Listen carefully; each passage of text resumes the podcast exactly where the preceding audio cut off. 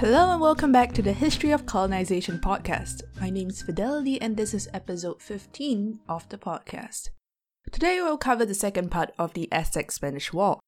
Please listen to part 1 of the Aztec-Spanish War if you haven't. We ended off last episode with the Spanish continuing on their road to Tenochtitlan in 1519, a week after the massacre at Cholula. Hernán Cortés described the journey in his second letter, writing that the indigenous lords were very submissive to the newly arrived Spanish, which provided a reason that would later help legitimize the eventual conquest. Yet at the same time, he was very wary of spies and ambushes planted by the indigenous lords, and so he also portrayed them as untrustworthy and suspicious, a theme that would continue not just in his own letters but subsequent Spanish sources to some extent too.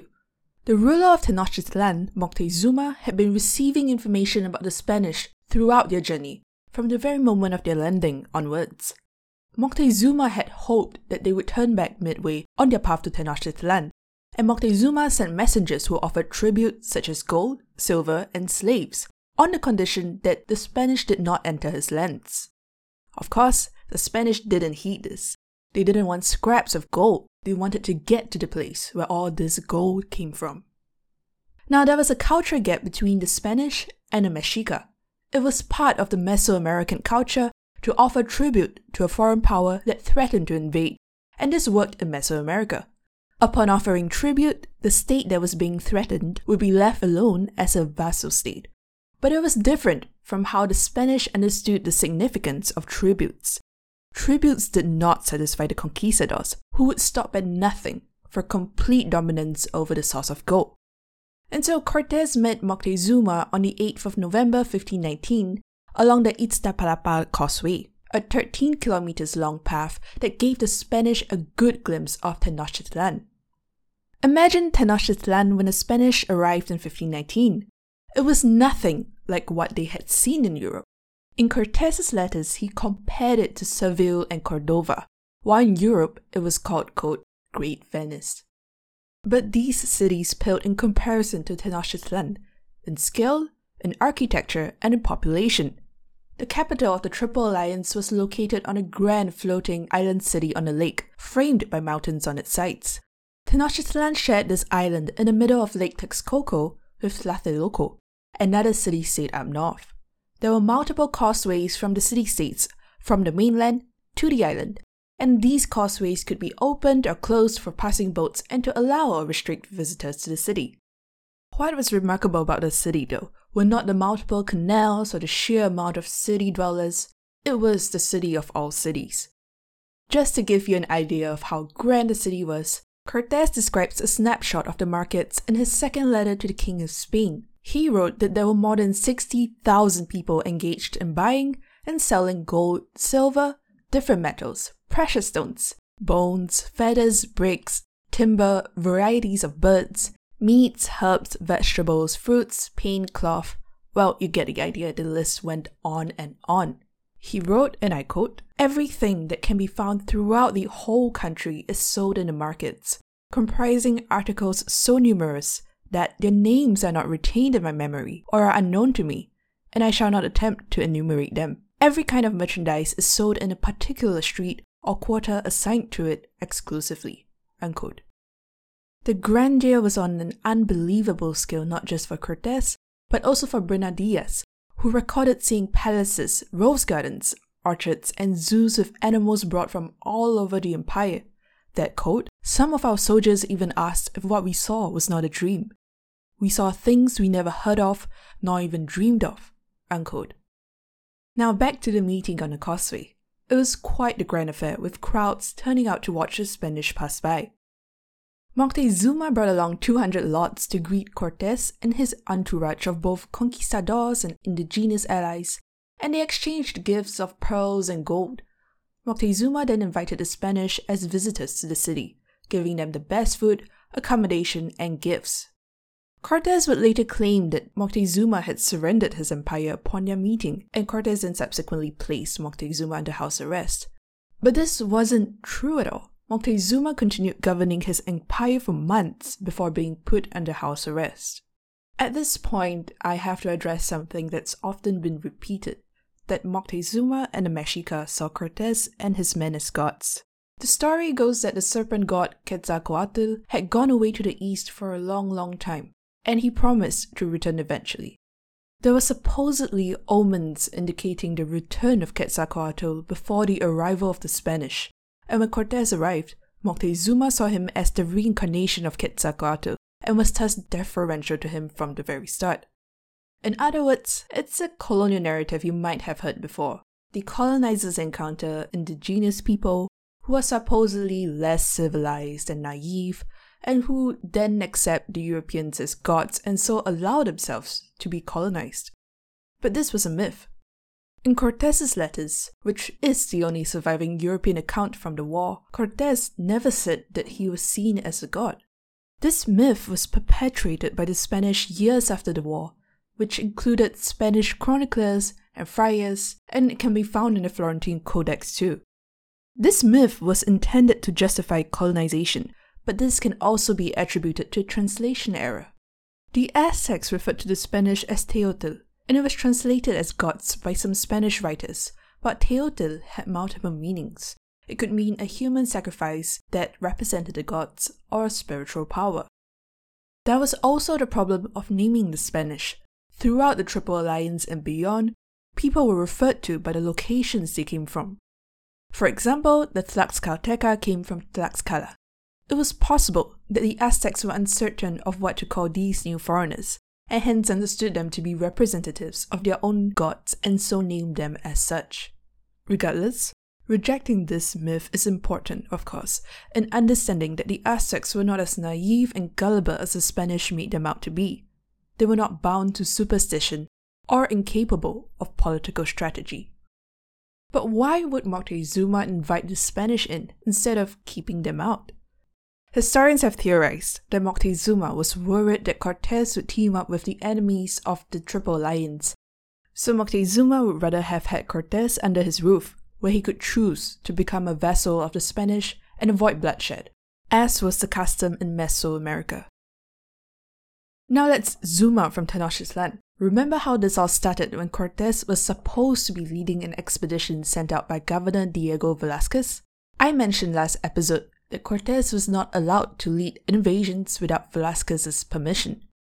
Well, Cortés was clearly not obeying Velazquez's instructions, and he was definitely not deferring to his authority.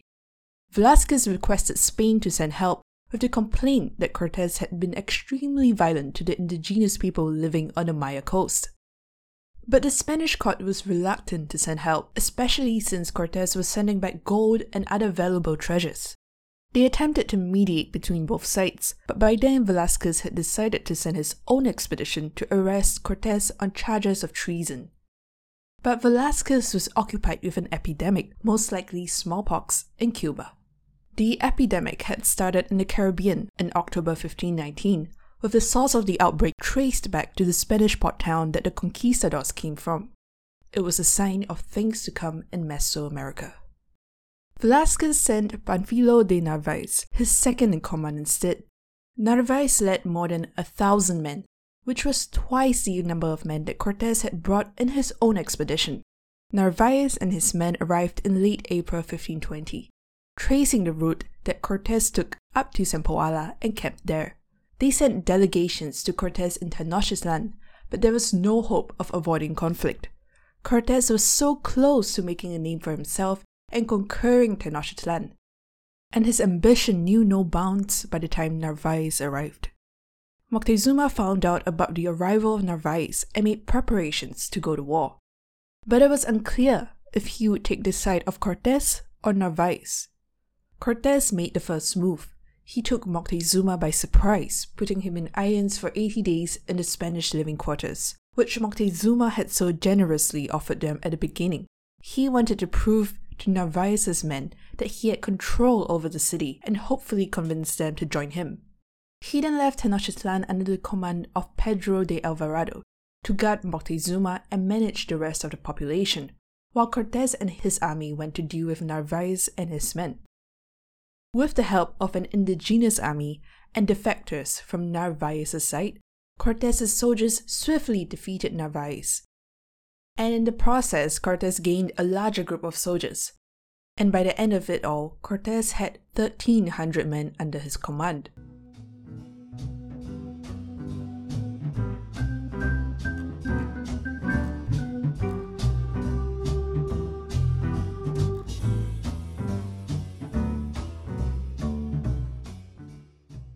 Back in Tenochtitlan, it was the festival month of Toxcatl, when the Mexica celebrated the gods Tezcatlipoca and Huitzilopochtli at the end of the dry season. During this festival, the key event was the sacrifice of a youth who had been treated as the incarnation of Tezcatlipoca for the past year. There were tensions running high in this year's festival though, between the Mexica and the Spanish, and 3 weeks prior to the festival, the Mexica started refusing to deliver food to the conquistadors. This was what happened in the Great Temple at the center of Tenochtitlan during the festival. Quote, "The festivity was being observed and there was dancing and singing with voices raised in song.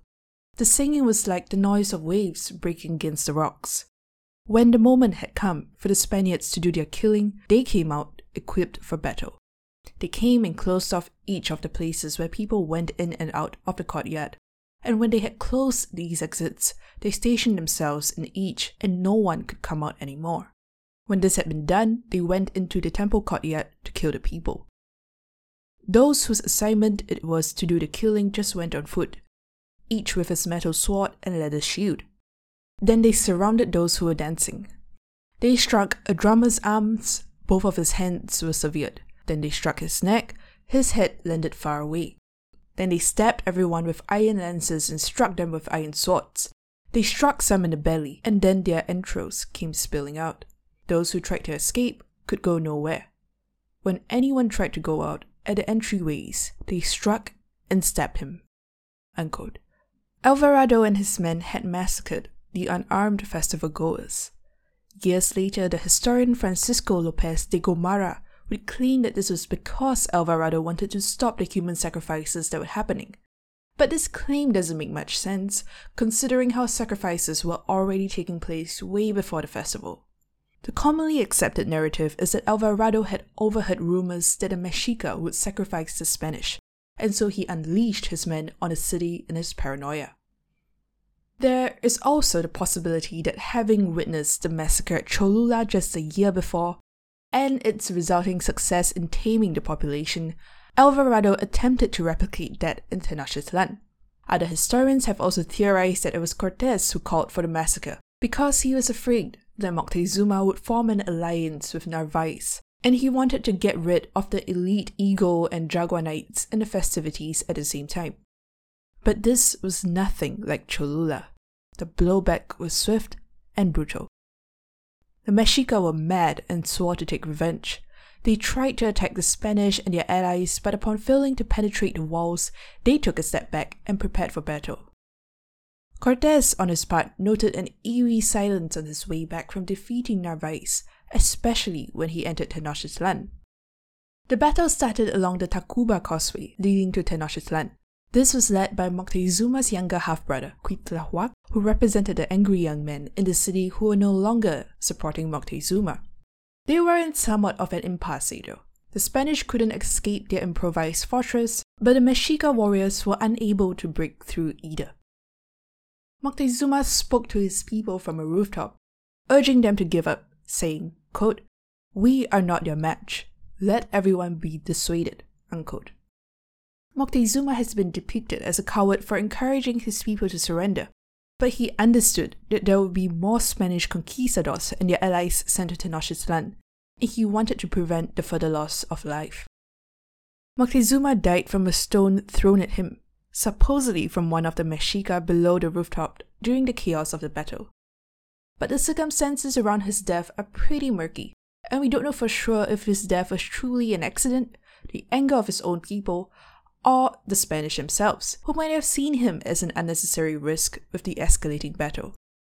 What we know though is that the Spanish captains did kill the rest of the royal family, as well as the Tlatoani, the rulers, of all the other city-states in the Triple Alliance and the royal governor of Tlatelolco. Yet, these deaths only escalated the battle, The Mexica destroyed all the causeways to Tenochtitlan, and the only way out was by going through the surrounding waters of Lake Texcoco to reach the mainland. Narvaez's men, who had been promised easy treasure, were also keen to leave the city. So the Spanish secretly constructed a portable bridge throughout the night, but it malfunctioned during their escape, and so they had to use wooden beams. But they were spotted by the Mexica, and the Mexica warriors descended on them, destroying their bridge and killing most of their horses. This event is known as La Noche Triste, or the Night of Sorrows in English. Around 2/3 of the Spanish were killed in the escape, and most of them would die from injuries caused by arrows, blades, and clubs used by the warriors. Hundreds of them were also taken prisoner and killed by the Mexicas. The remaining Spanish and the Tlaxcalteca attempted to retreat back to Tlaxcala, but along the way they were met with fierce resistance from the Triple Alliance at Otumba, a city-state known for craft production and exchange. The fleeing Spanish and Tlaxcalteca were outnumbered, and yet they managed to defeat the army of the Triple Alliance and kill the general with the few remaining horses they had on an open battlefield. And so the Spanish and Tlaxcalteca were able to retreat to Tlaxcala, where they would regroup and prepare to mount another attack on Tenochtitlan. Now, to conclude with an interesting side note, archaeological excavations have found the remains of a Spanish caravan which was sent by Cortés after defeating Narváez, but it was intercepted and captured by the Acolhua, who encountered the caravan after finding out that their king had been murdered by the Spanish in Tenochtitlan. Archaeologists have uncovered items such as European pottery and oven terracotta figurines in the Aztec style that depict Europeans, as well as the remains of the Spanish, which showed that they had been sacrificed and tortured ruthlessly over 6 months. The bones had been carved into trophies and their hearts ripped out. The town where they were taken to was named Tecoaque by Cortés, meaning people eaters, before he sent a revenge mission to wipe out the entire town. And here I end today's episode. Thank you for listening, and do check out my blog at hocpodcast.wordpress.com for some maps and images if you're interested. See you soon for part 3 of the Aztec-Spanish War.